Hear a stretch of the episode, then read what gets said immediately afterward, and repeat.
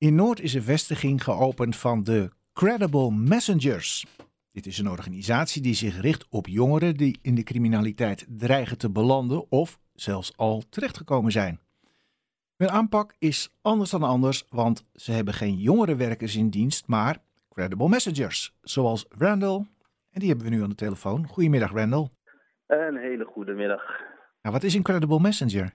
Nou, een Credible Messenger is eigenlijk uh, ja, ook onder andere jongerenwerkers, maar uh, een netwerk wat bestaat uit onder andere criminologen, psychologen, ervaringsdeskundigen, jongerenwerkers, politie, reclassering enzovoort. Die uh, ja, samen het netwerk ADEMAS vormen. Ja. En ja, op basis van ja, hun werk, maar ook hun ja, credibility in de wijk, dus hun geloofwaardigheid in de wijk, um, word je dan een credible messenger genoemd.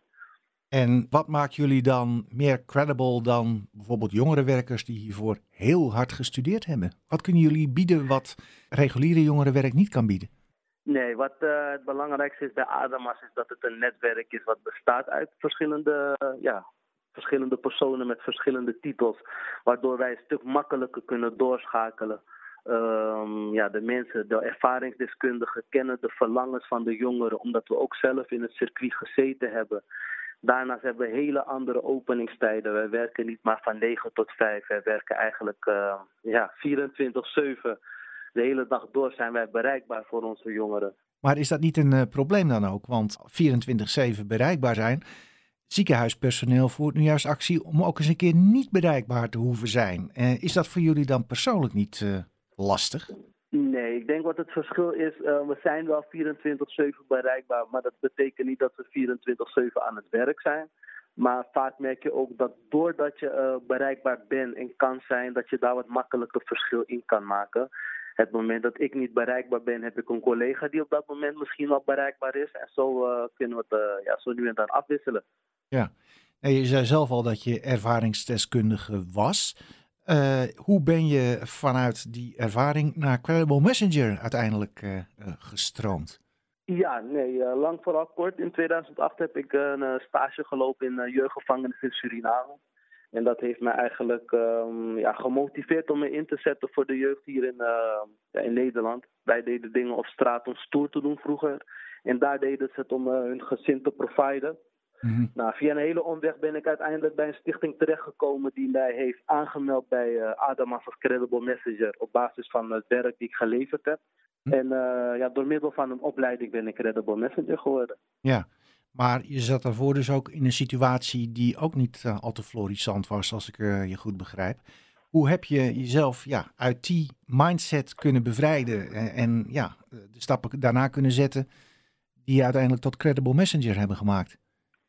Ja, nee, uh, het verschil tussen vroeger en nu was dat de straat van vroeger mij eigenlijk van de straat probeerde af te halen. Omdat ze vonden dat ik uh, ja, behoorlijk wat potentie in mijn mars had. En tegenwoordig worden jongeren wat meer geronseld. En eigenlijk uh, leren van de fouten die de, ja, de mannen naar wie ik tegenop keek op straat. ja, leren van hun fouten. Maar ook behoed worden voor hun, voor hun fouten. Heb ik de keus gemaakt om toch wel mijn school af te maken. Is uiteindelijk niet gelukt, maar ik heb het wel geprobeerd. Mm-hmm. En uh, ja, uiteindelijk krijg je kinderen en dan moet je wat verstandiger worden.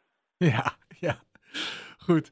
Nou ja, wat dat betreft uh, kom je wel in een uh, stadsdeel terecht waar bijvoorbeeld de vogelbuurt Eiplein uh, in de landelijke top 10 van wijken staat met de hoogste drugsgerelateerde jeugdcriminaliteit. En 1 op de 10 jongeren, dus zeg maar even 1 op de 5 jongens, aannemend dat het meestal jongens zijn, is of komt daar in die buurt in aanraking met drugscriminaliteit. Als je daar dan uh, op afstapt, denk je dan, ja, is dit geen onbegonnen werk? Nee, nee, zeker niet. Uh, we hebben nu over 1 op de 5. Dat betekent dat er 4 van de 5 waarschijnlijk wel gered kunnen worden. Wij hebben ook credible messengers die uit die buurt komen en ook gerespecteerd worden in de buurt. Nogmaals, drugs criminaliteit is vaak een, ja, een oplossing voor jongeren om aan inkomen te komen. Waar zij niet aan een reguliere baan kunnen komen vanwege het POG-beleid of ander beleid vanuit het overheid. Vaak heeft het gewoon iets langer de tijd nodig om ja, de motivatie te krijgen om ja, gedragsverandering te creëren. Dus wij geven nooit op. We weten van onszelf dat je wel uit een bepaalde situatie kan komen en uiteindelijk succesvol kan worden. Nogmaals, dit zijn cijfers. Maar er zijn ook genoeg ja, verhalen vanuit jongeren uit bepaalde buurten die het toch wel ja, ja, goed geschopt hebben in het leven. Ja. Dus altijd geloof hebben. Super. Zeg, hoe kunnen jongeren jullie bereiken? We zijn in Amsterdam-Noord aan de Grassenweg zijn we gevestigd, nummer 52b. En daar uh, hebben we een bel die altijd aanstaat. Dus uh, kom lekker een bakje koffie doen. Goed. Mag ik je bedanken en uh, heel veel succes wensen met je werk. Yes, jij ook bedankt. Fijne dag nog.